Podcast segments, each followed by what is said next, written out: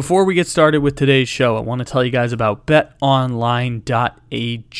We are into the first round of basketball's playoffs, and it has been incredibly, incredibly enjoyable. Some series may be all but done, Toronto Raptors, and others are just getting more intense. BetOnline is the place to stop for all of your bets, props, odds, wagers, gambles, plays, and any and everything gambling during the basketball playoffs. Use our promo code BLEAV, B L E A V, to get a 50% welcome bonus when you sign up using the link in the description to this episode. Bet online, where the game starts.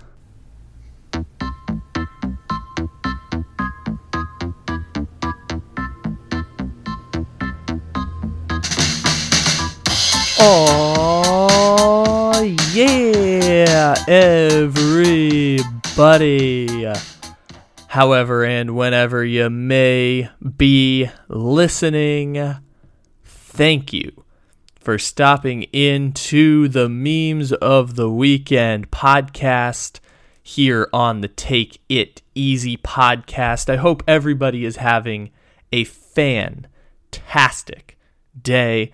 So we've split these podcasts into two as if it's an NFL Monday, but instead it's an NBA Monday. So if you want to hear serious analysis about half of these incredible, incredible NBA playoff series, the place to get that is over on our NBA Monday podcast for playoff weekend number two.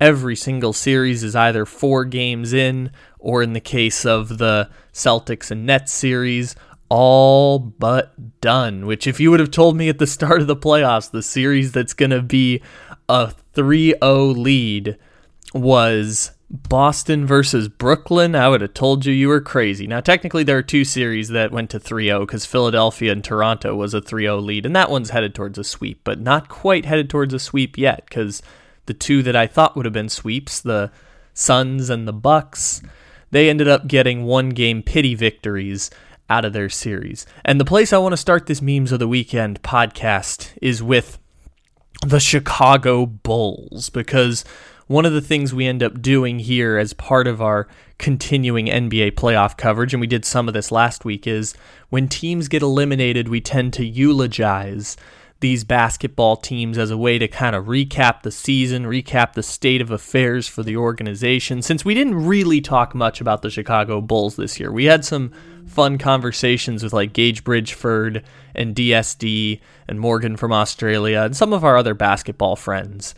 But we didn't really talk that deep about the Bulls. And the Bulls are most appropriate to be here on Memes of the Weekend because the Chicago Bulls, I, have talked about this before, but I wanted to go into it in depth here because I've never really deeply explored this idea. And I think the first segment of Memes of the Weekend, after they essentially get eliminated by the Milwaukee Bucks, I know it's not over yet, but Khris Middleton got hurt, and we talked on Friday about how this is going to change the course of the playoffs after the first round. Because I did say, and you can find the tape on that, that Phoenix is going to be able to beat New Orleans without Devin Booker, although I understand why you'd ask that question.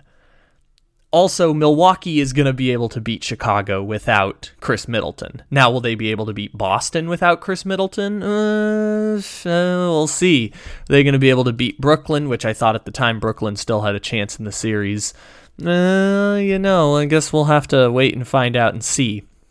But the Bulls, after that, after DeRozan had 41 points in game two, and they won a game in Milwaukee the same way Orlando would all, or DJ Augustin more specifically, but DJ Augustin and Orlando would be the eight seed or the seven seed, and they'd win one game and lose a series in five.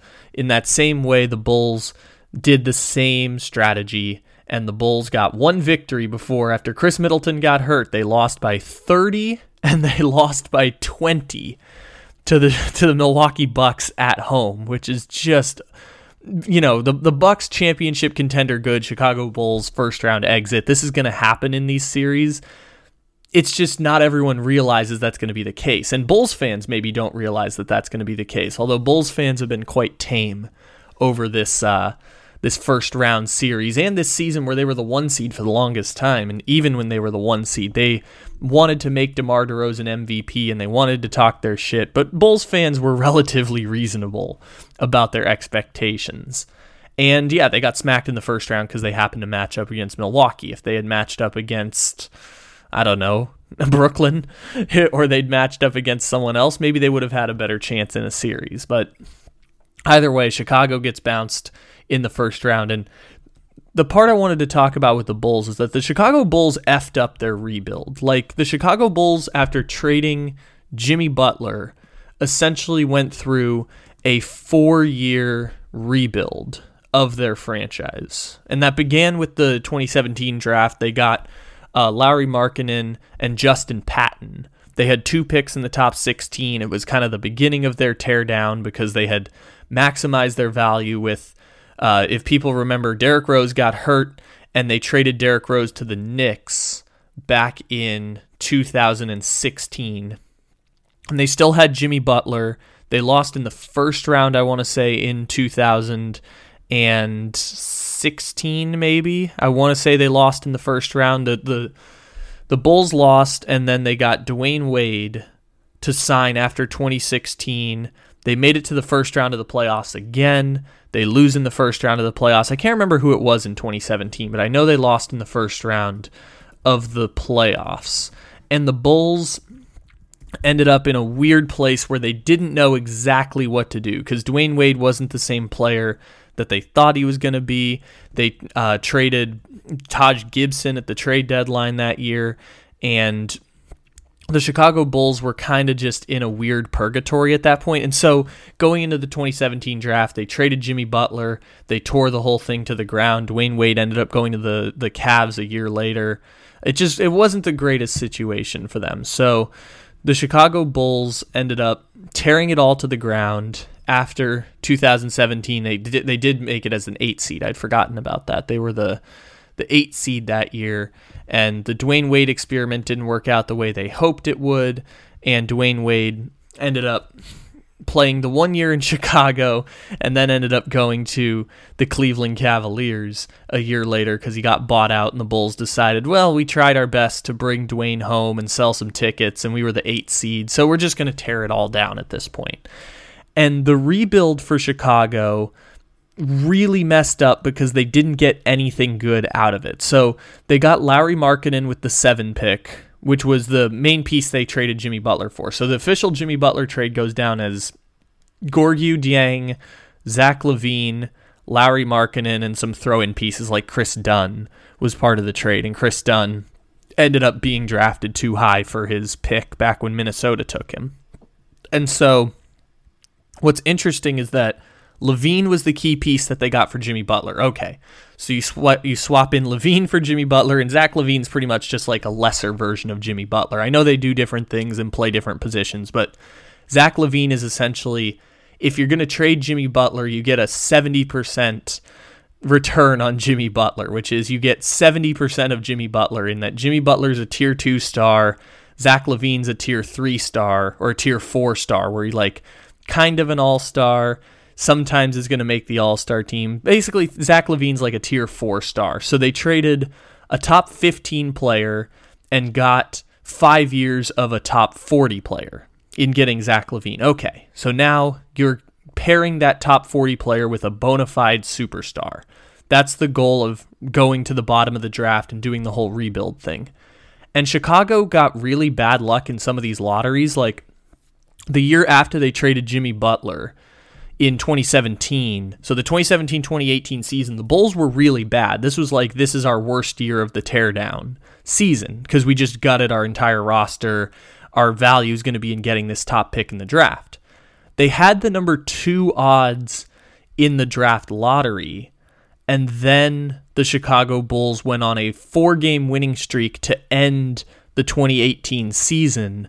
They went to the fifth best odds in the lottery Sacramento jumped up to the number two pick, and da- um, Atlanta, sorry, Atlanta jumped up to the number three pick in the lottery, And so the Bulls went from having possibly the second best odds and the worst pick you could have is pick four, at which point, you know, Luka might have been off the board, but Trae Young would have been there, or Jaren Jackson Jr. was the fourth pick, who, again, I, I said this a, a couple weeks ago. Think about how good Jaren Jackson Jr. has to be, where he was picked in between Luka and Trae Young and we don't talk about it. Like Jaren Jackson Jr. is a really good defensive player, second best player arguably on the Memphis Grizzlies, and we don't talk about him being picked one pick before Trae Young or one pick after Luka Doncic. And so they could have had that worst the four pick. They go on a win streak. They get the fifth best odds in the lottery. They fall to the seven pick. They draft Wendell Carter Jr. Okay, so they could have had a top pick in the draft and they end up with Wendell Carter Jr. because of a meaningless four game win streak and doing tanking poorly at the end of 2018. So they now have Lauri Markkanen, Justin Patton, and Wendell Carter to show for the beginning of the rebuild. And then the next year, they get the seven pick in the draft and they draft Coby White. And Coby White, again, is a fine basketball player. Not super special, not super spectacular, but they do get Coby White with the seven pick in the draft. And then they win the draft lottery a little bit in 2020. They get to jump into the top four and they get Patrick Williams. Again, Patrick Williams, really solid basketball player, averages nine points a game, but he's someone who they probably aren't paying a premium to keep around, especially this year he was hurt a little bit. But he started last year, then moved to the bench. He's never averaged more than 10 points a game. And so they get Patrick Williams, they get Coby White, they get Wendell Carter Jr., and they get Lauri Markkanen.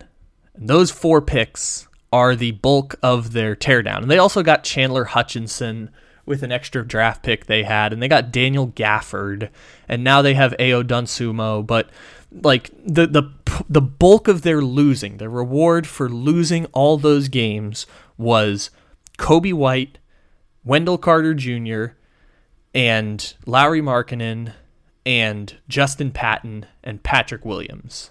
Like those five players are this is the young core we've gotten for 3 to 4 years of losing. And none of those players are spectacular. Not a single one of those players is even top 40 good in the NBA. You can make an argument about Coby White. None of those players top 40 good in the NBA. And that's really messing up. Like, this is how teams end up getting stuck in the lottery cycle for years and years and years.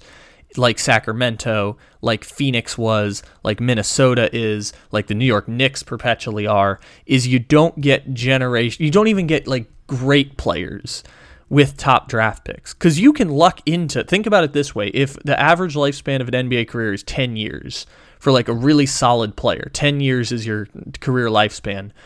If there's 50 to 60 top 56 if there's like 50 60 impact players in the NBA that means that strictly through the draft 5 to 6 enter the league every single year. Most of them are picked in the top 13 picks of the draft.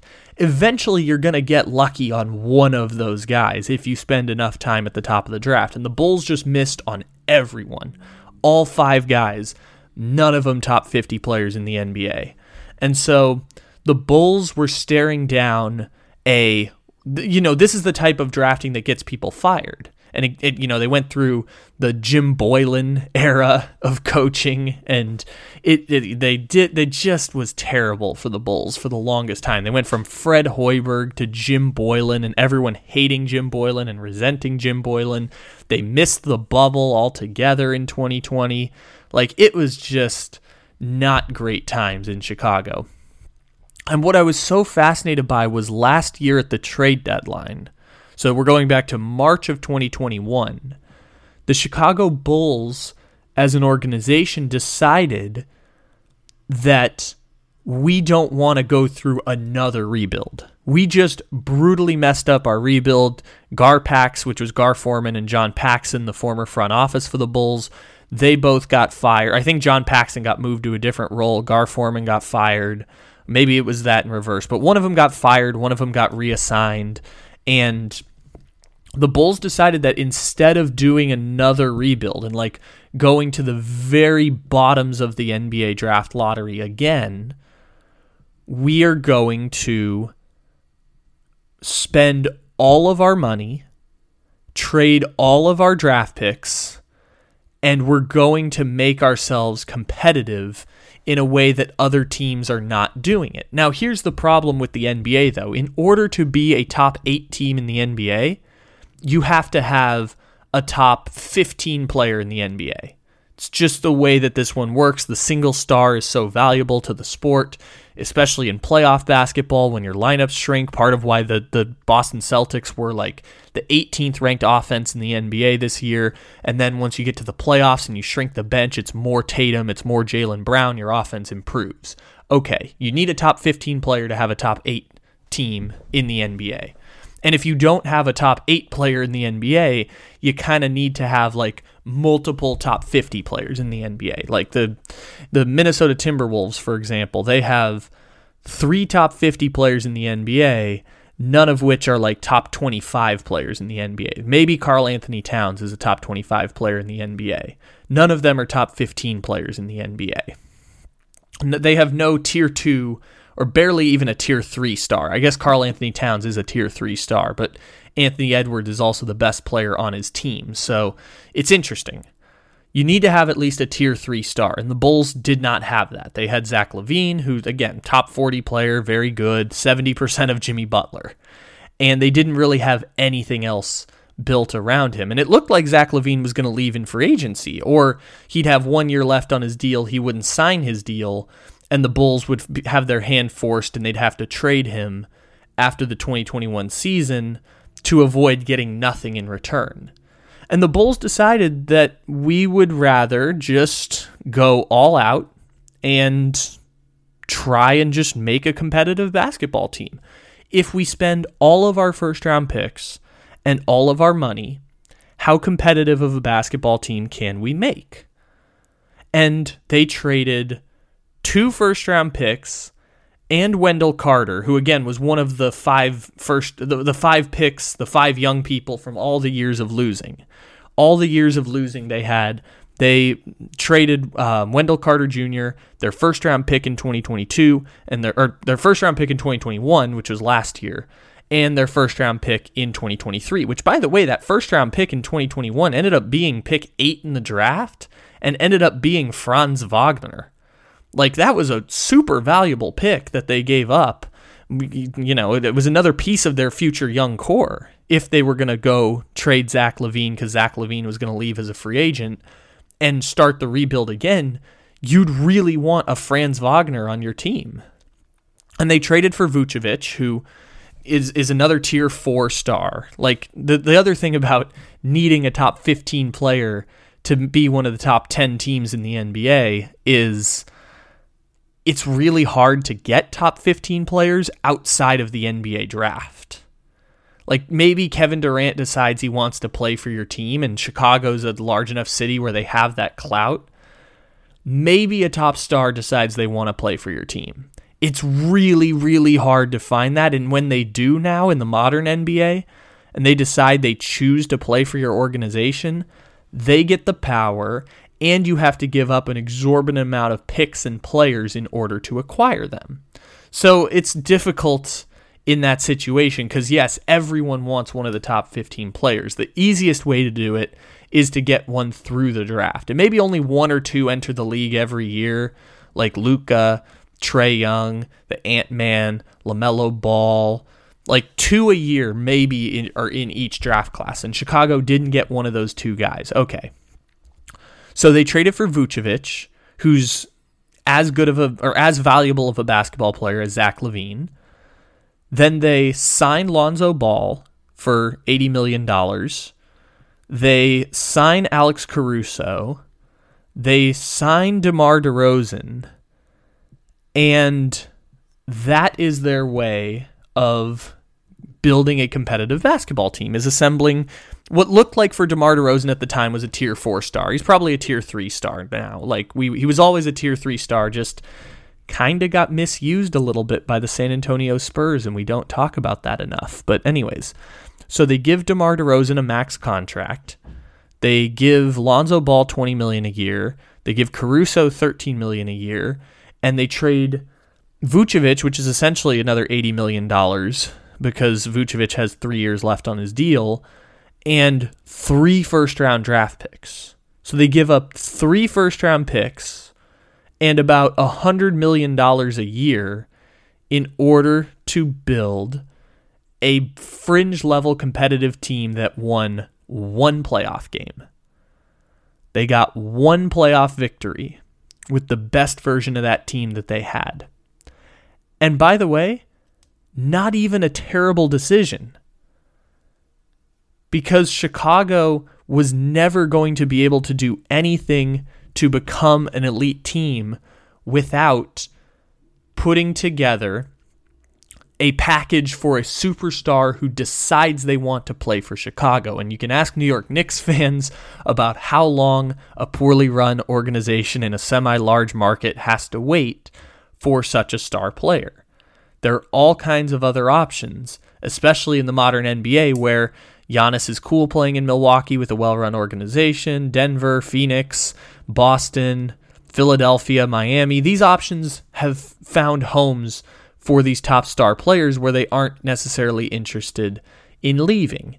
And so this ends up being a near perfect situation for the Chicago Bulls to just try their best to take advantage of this situation. And so the Chicago Bulls find themselves in a really difficult situation where we could either rebuild again try and get the top pick in the draft, or we can just field the most competitive team we can because it already messed up. You already have the sunken cost of we did not get a star player out of this rebuild.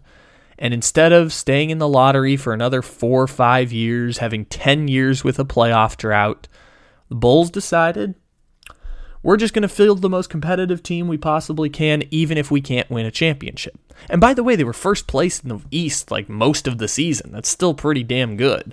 Give them props for that. Like they overperformed expectations. They had a fun team to watch and we talk about all the time about how it's either win a championship or don't win a championship.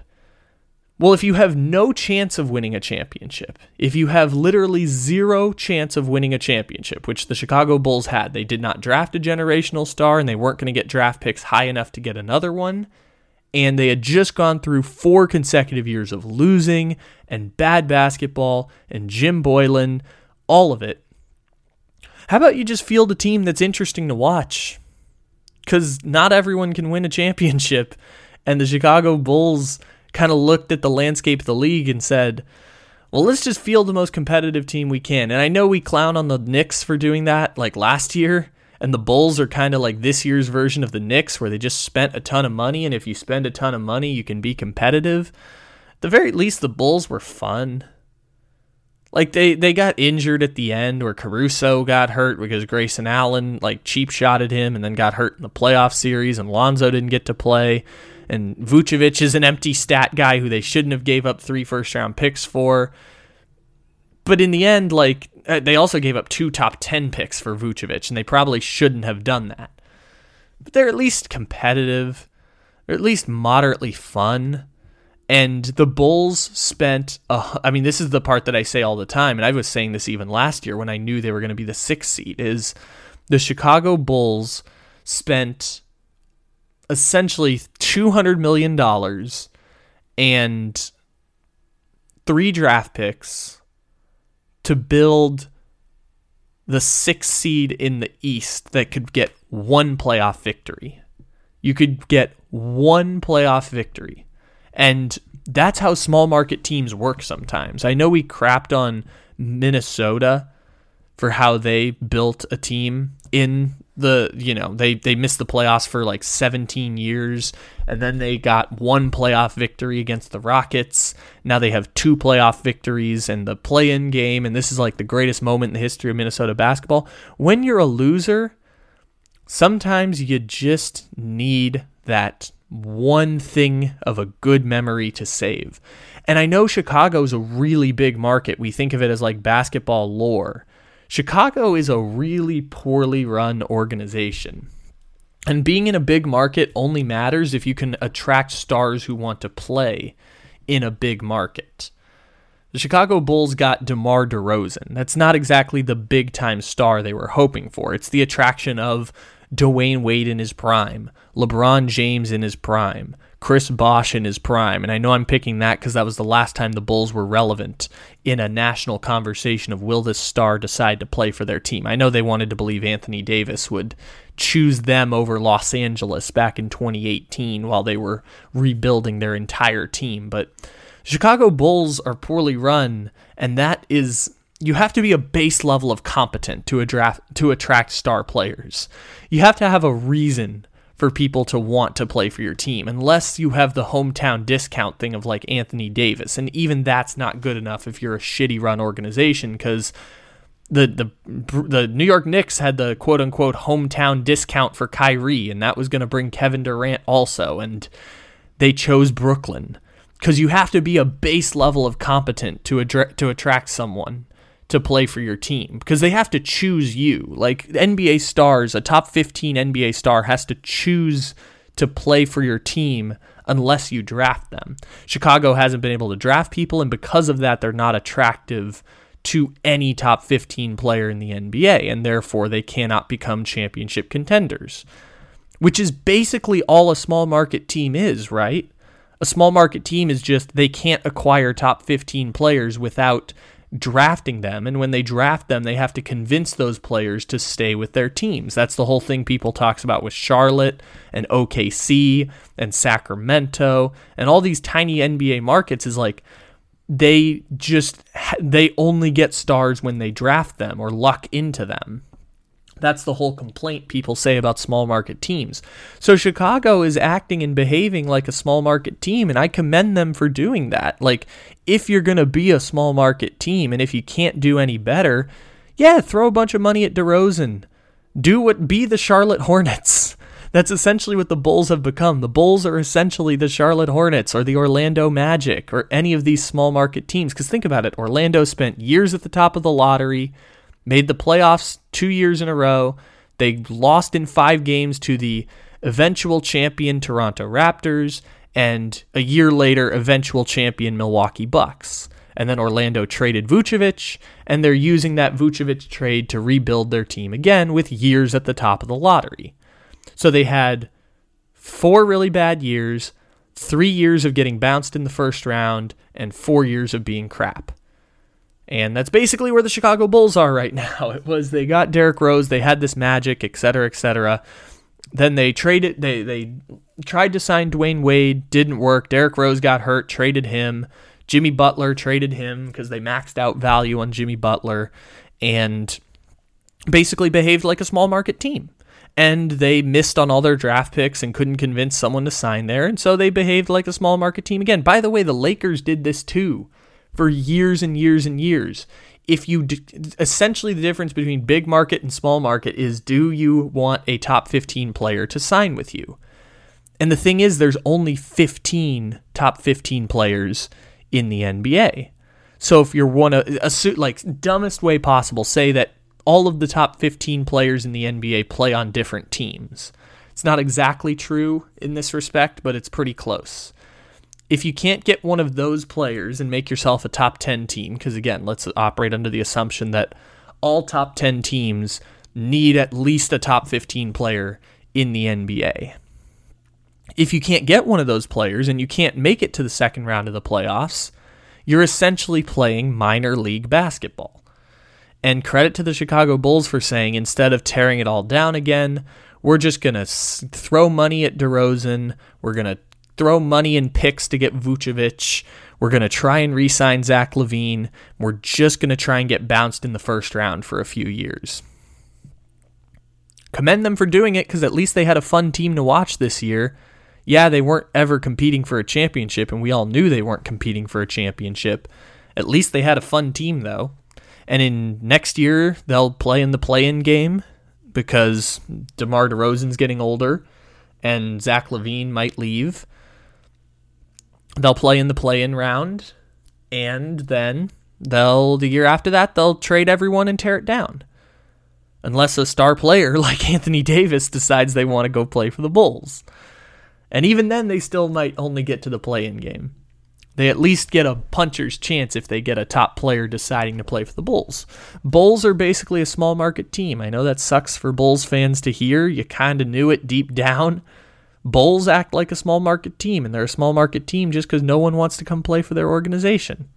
They have essentially become the Orlando Magic of the 2020s and the Magic now stink and the Bulls are now good. They they work in lockstep with the Orlando Magic. They traded places with them. They gave up three firsts to get Vucevic, and Orlando went to the top of the lottery, and the Bulls went to winning one playoff game. They essentially just switched places with each other. the Bulls decided after four years of a shitty rebuild, we'd rather have what Orlando has than just continue to be terrible.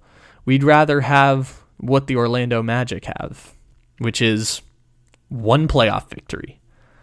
One playoff victory to show for five years of a terrible, terrible rebuild.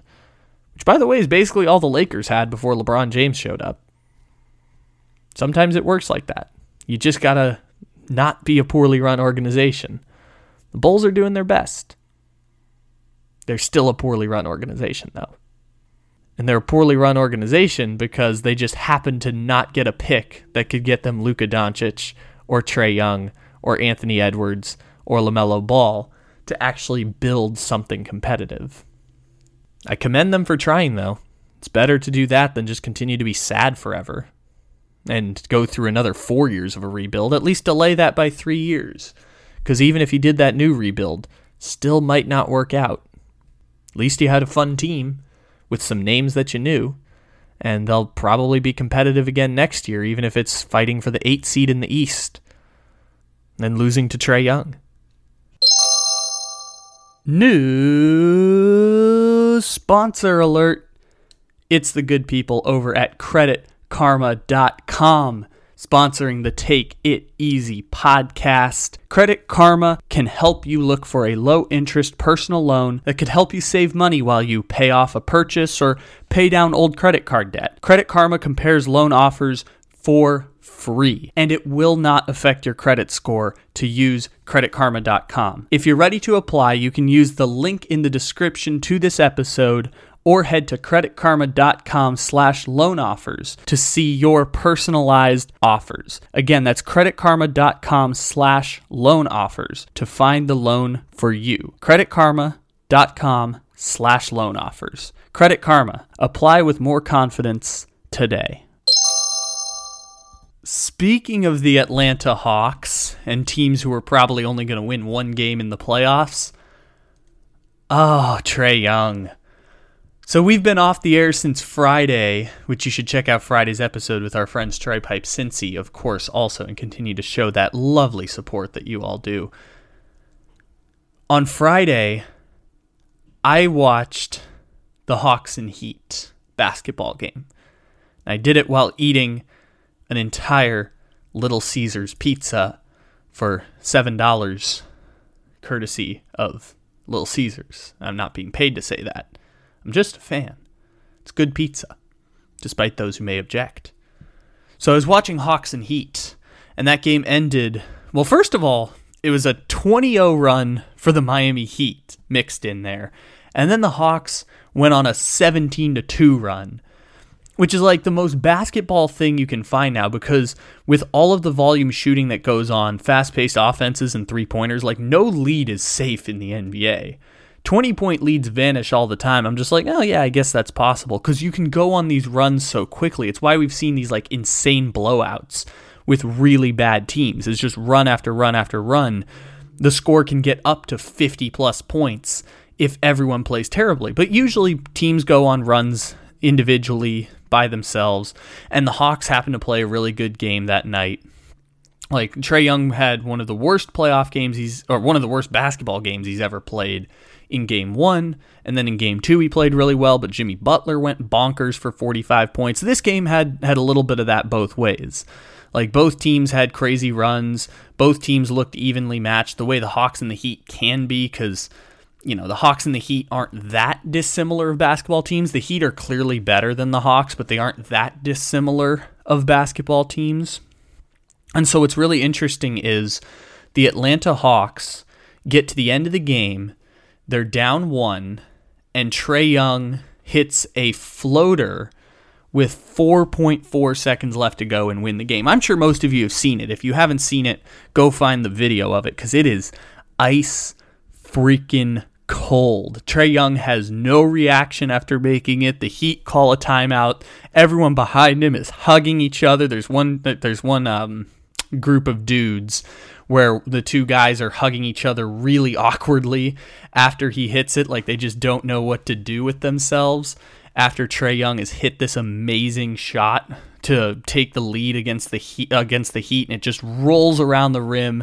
And like this last year was a crazy run for the Hawks, but it was one of those where it's like there were literally no expectations, and beating the the Sixers was like, okay, even we know we don't deserve this one even we know that this was just a fluke victory for us because they got to the conference championship. They knew they were getting smacked, just knew they were getting smacked. And not all Hawks fans think this way, but just realistically, you knew the Hawks had no chance against the Milwaukee Bucks. And beating the Knicks was their like, oh my, that, it was their version of what we were talking about with the Bulls. And it was really, really interesting to watch it play out the way that it did because the Hawks hit that shot, and then Jimmy Butler tries a fadeaway for the win, and everyone goes crazy.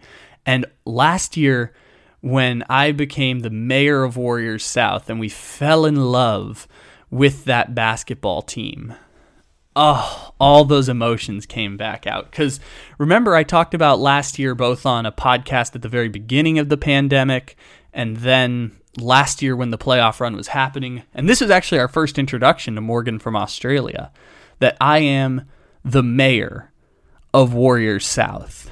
Does it make sense? Not exactly, because Warriors South doesn't sound like a place. But Warriors South is the Atlanta Hawks. And the reason they're Warriors South is because Travis Schlenk is the name of their general manager. I guess we talked about this with Morgan last week, but I'll rehash it again. Travis Schlenk, general manager of the goal of the Hawks, was second in command to Bob Myers from like 2010 till the um, until the the 73 win season in 2017 or 2016. So in 2016, he goes to the Atlanta Hawks and he runs the Atlanta Hawks and he drafts Trae Young to basically be like Steph Curry. He's like, How did the Warriors become so good? We drafted Steph Curry. Well, what if we draft the next baby Steph Curry, the only real child of the Steph Curry generation? There's also Marcus Howard, who led college basketball by playing like Steph Curry, and Chris Clemons, who is this amazing college basketball player. But altogether, the one child of the Steph Curry generation who looks like Steph Curry, plays like Steph Curry, uses the Steph Curry layup packages and dribble moves and pull up three pointers. The guy who looks like he's copying Steph Curry, the same way Kobe Bryant copied Michael Jordan and did it almost as good, is Trae Young. And he took the guy who looked like and played like Steph Curry. And lo and behold, Trae Young became one of his generation's great players, like tier two, tier three star in Trae Young. And then he did literally nothing else around Trae Young. Like when we shit on the Bulls for getting nothing and not doing anything after that, they got Trae Young and just didn't do shit around Trae Young. Like they had that one pick and then they didn't really do anything else to build around him. Kevin Huerter was a fine piece. John Collins was a steal with the 20th pick in the draft. John Collins is also a player you use to acquire a player better than John Collins if you're building a championship caliber team. Like, John Collins is the reason you're good, and John Collins is the reason you aren't better because he's your second best player. And you need John Collins to be like your third or fourth best player or you trade John Collins to get, say, Bradley Beal, which was a name that was getting thrown around a lot last year. You trade John Collins so you can pair Trae Young with Bradley Beal, and they tried to compete by signing Gallinari and signing Bogdanovic and signing all these ancillary players that made the Hawks better than a than a missed playoff team. And that year they got the four seed or the five seed, and or they got the five seed, and that was just because the Heat had a really bad year and the Celtics got hurt at the end of the year, but they got the five seed and then got the miraculous upset because the 76ers had the greatest collapse we've seen in like 10 years in the NBA playoffs. And they got to have a weird conference final run where we'll be like, oh yeah, the Hawks made the conference finals that year, even though they were like should have lost in the first round if they match up against anyone other than the Knicks. Like Miami was the sixth seed that year against the three seed Bucks, and Hawks and Knicks was the first round matchup. If the Knicks played the Heat in the first round and the Hawks played the Bucks, the Heat would have advanced and the Bucks would have advanced and the Hawks would have lost in the first round and the Heat would have played the Sixers, which would have been so much more fun than the Hawks beating the Sixers, but the six the, the Hawks just were the team that was there to take advantage of the Sixers falling apart, which is not to discredit what the Hawks did. They just had no business being in that series and played like they had no business being in that series because my uh, the, the 76ers blew a 25 point lead in game 5 of that series and a 24 point lead in game 7 of that series. So they absolutely fell apart in those two games, and the Hawks just happened to be the team to take advantage of it. They should have lost that series in six games. What's interesting about it from Atlanta is they changed nothing and got worse because everyone else got better, and they changed nothing. The Bulls spent $250 million in three draft picks. The Celtics got better. Miami got Kyle Lowry, which was an insulary move, but when you do nothing when you're the Atlanta Hawks, well, you just fall behind Miami, Boston, and Chicago to the point where now you're the seventh best team in the Eastern Conference instead of the fourth best team in the Eastern Conference. And so Atlanta is a first round exit. They got a tough matchup in the first round, and they just gave me a moment that made me look up and say, Oh, that's why I love the Hawks. That's why I'm the mayor of Warriors South. They gave me a moment on Friday. And those last second game winners, the same way we talked about how fun that Jayson Tatum game winner was against Brooklyn, how it changed the entire series now. I had that moment when Trae Young, with four seconds left, hit that game winner. And the one that people remember probably is Joel Embiid with one second left burying that shot against Toronto. It's kind of the same vibes. I happen to not watch that game, and a lot of people probably didn't watch that game because it was on like NBA TV.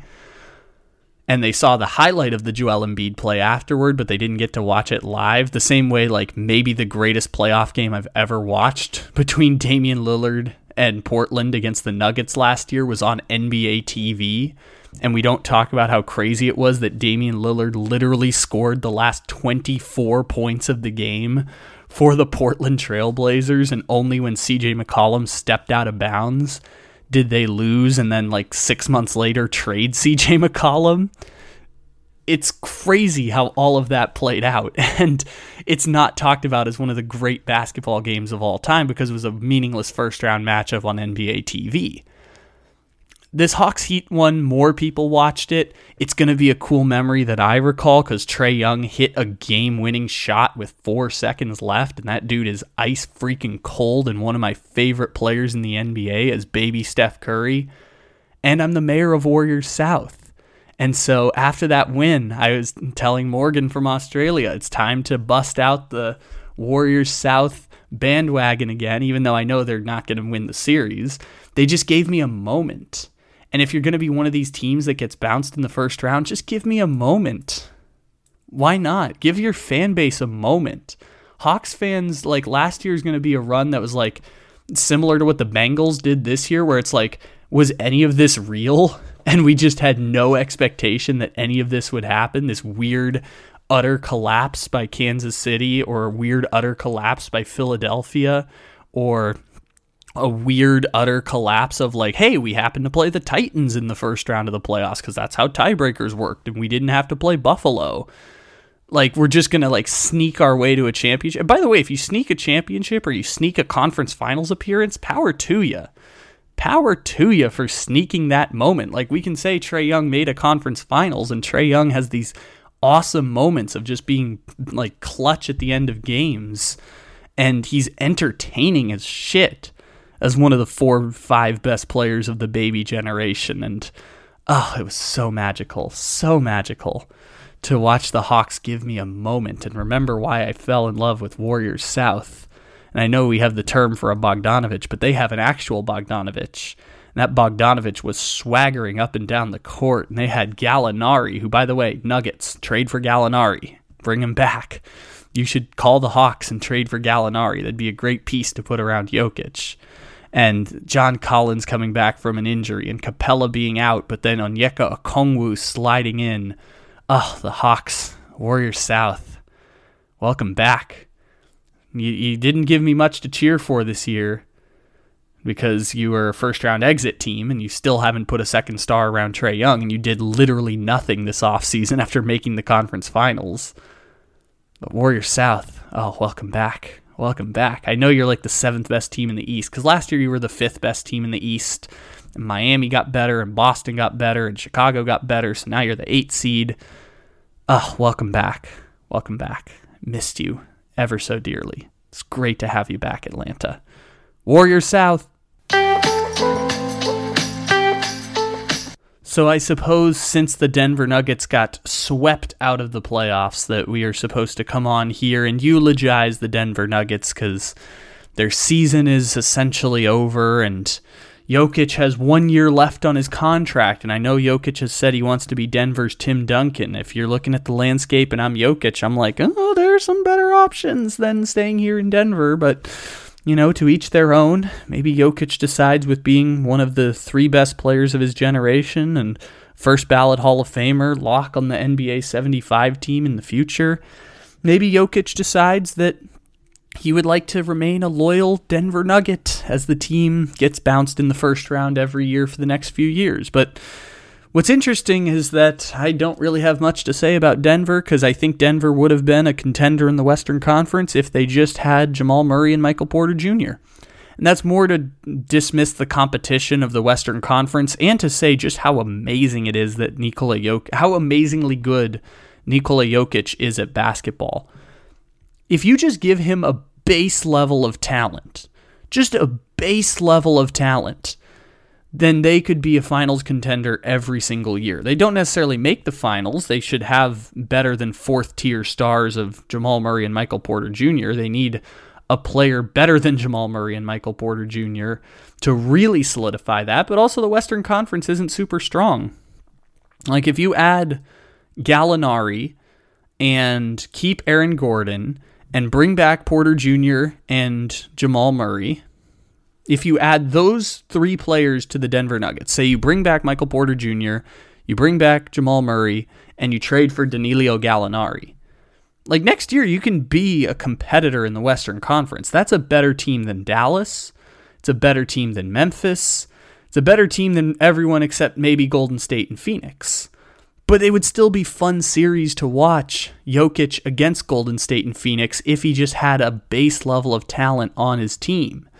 And so the Nuggets will get there eventually, and if Jokic decides to sign his extension this offseason, he signs his extension and maybe they maybe they sign and trade for Bradley Beal. Maybe this is finally the year they get Bradley Beal. Maybe they go all in and say, "Let's go get Damian Lillard."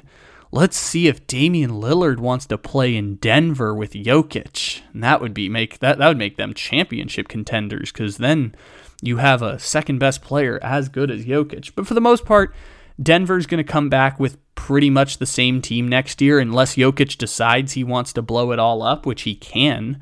It'd be really easy to because he's one year out from free agency, even though it looks like he's not going to do it it'd be really easy. I really want to see him on the Suns, like we talked about a month ago. Not just here, but also on our YouTube channel, which you can subscribe to.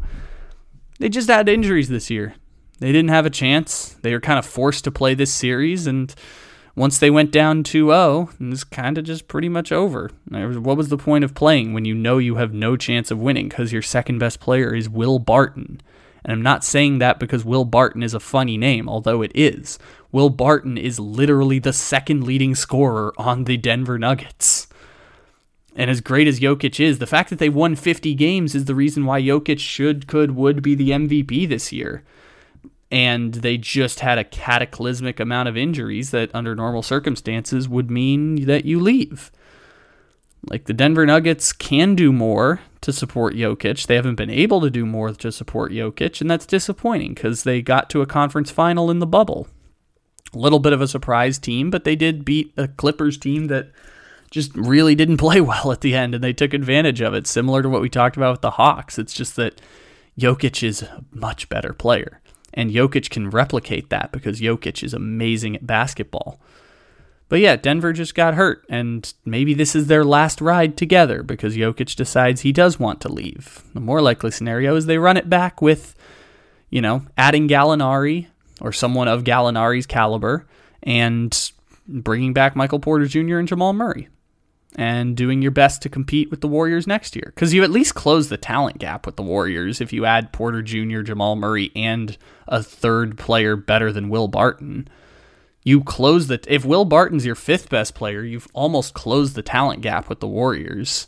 It's just when he's your second best player and Jokic is your number one, you've got no chance. So, and we'll see what happens. Not much out there to really dramatically change for the Nuggets, unless I mean everything could change for the Nuggets because Jokic decides he wants to leave. So everything could change for the Nuggets because he wants to leave, or he resigns and they're pretty much the same team, but they try to get Bradley Beal or they try their best to finally get a player better than Jamal Murray for him. They're at an interesting crossroad.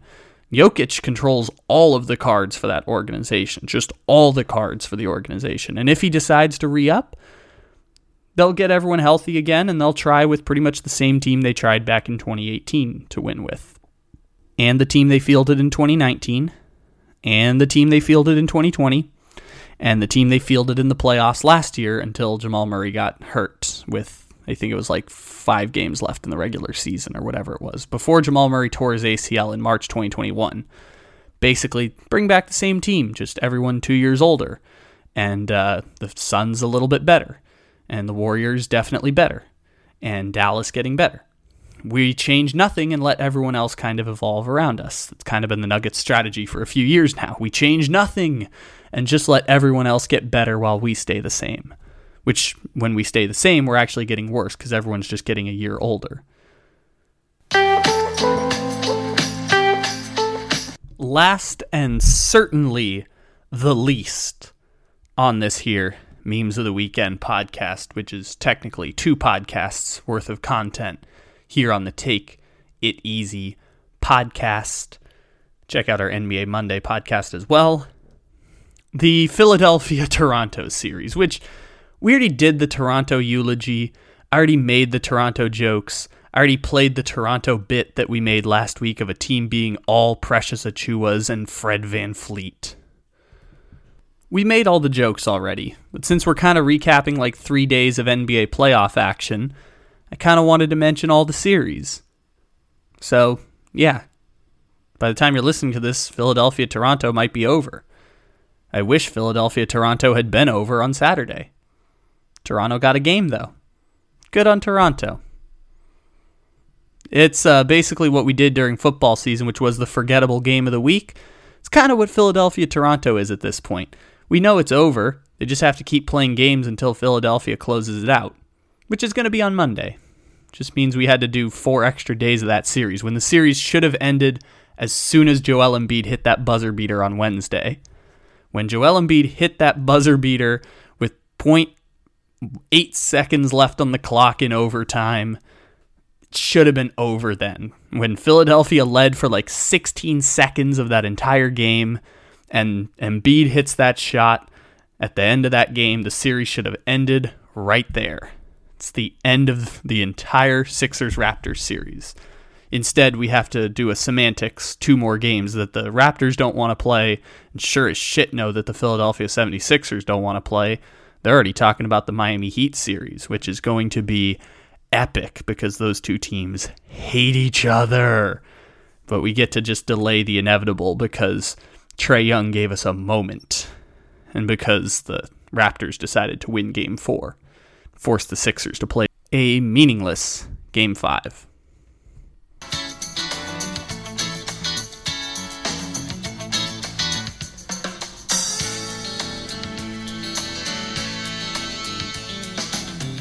Garoppolo drops back to throw. you're gonna lose the game. The seasons come and seasons go. The Niners need a change.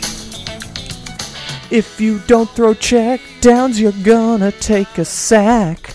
Jimmy G is warming up, yeah, he's your quarterback.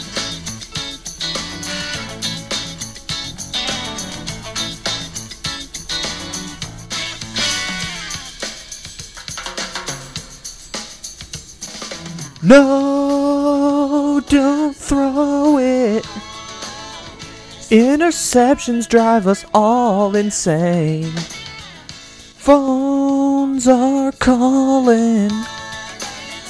Ron Rivera wants to make a trade. If a rookie QB isn't in your plans, just call San Francisco up. They got your quarterback.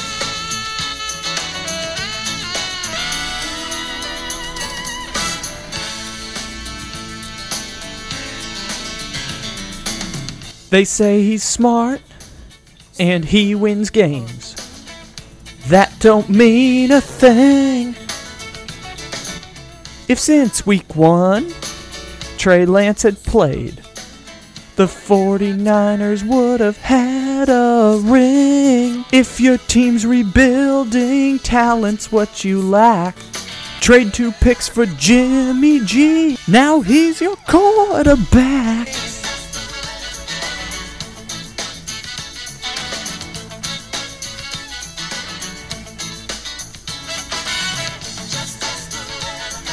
Even on this NBA Monday, you didn't think we'd sneak out of here without giving you our weekly Jimmy Garoppolo update because I really want to play that song as long as I possibly can because it's really, really freaking cool. And I'm amazed that Jimmy Garoppolo is still somehow on the San Francisco 49ers. And I'm going to play that song as much as I can to laugh at the fact that Jimmy Garoppolo is still somehow on the San Francisco 49ers.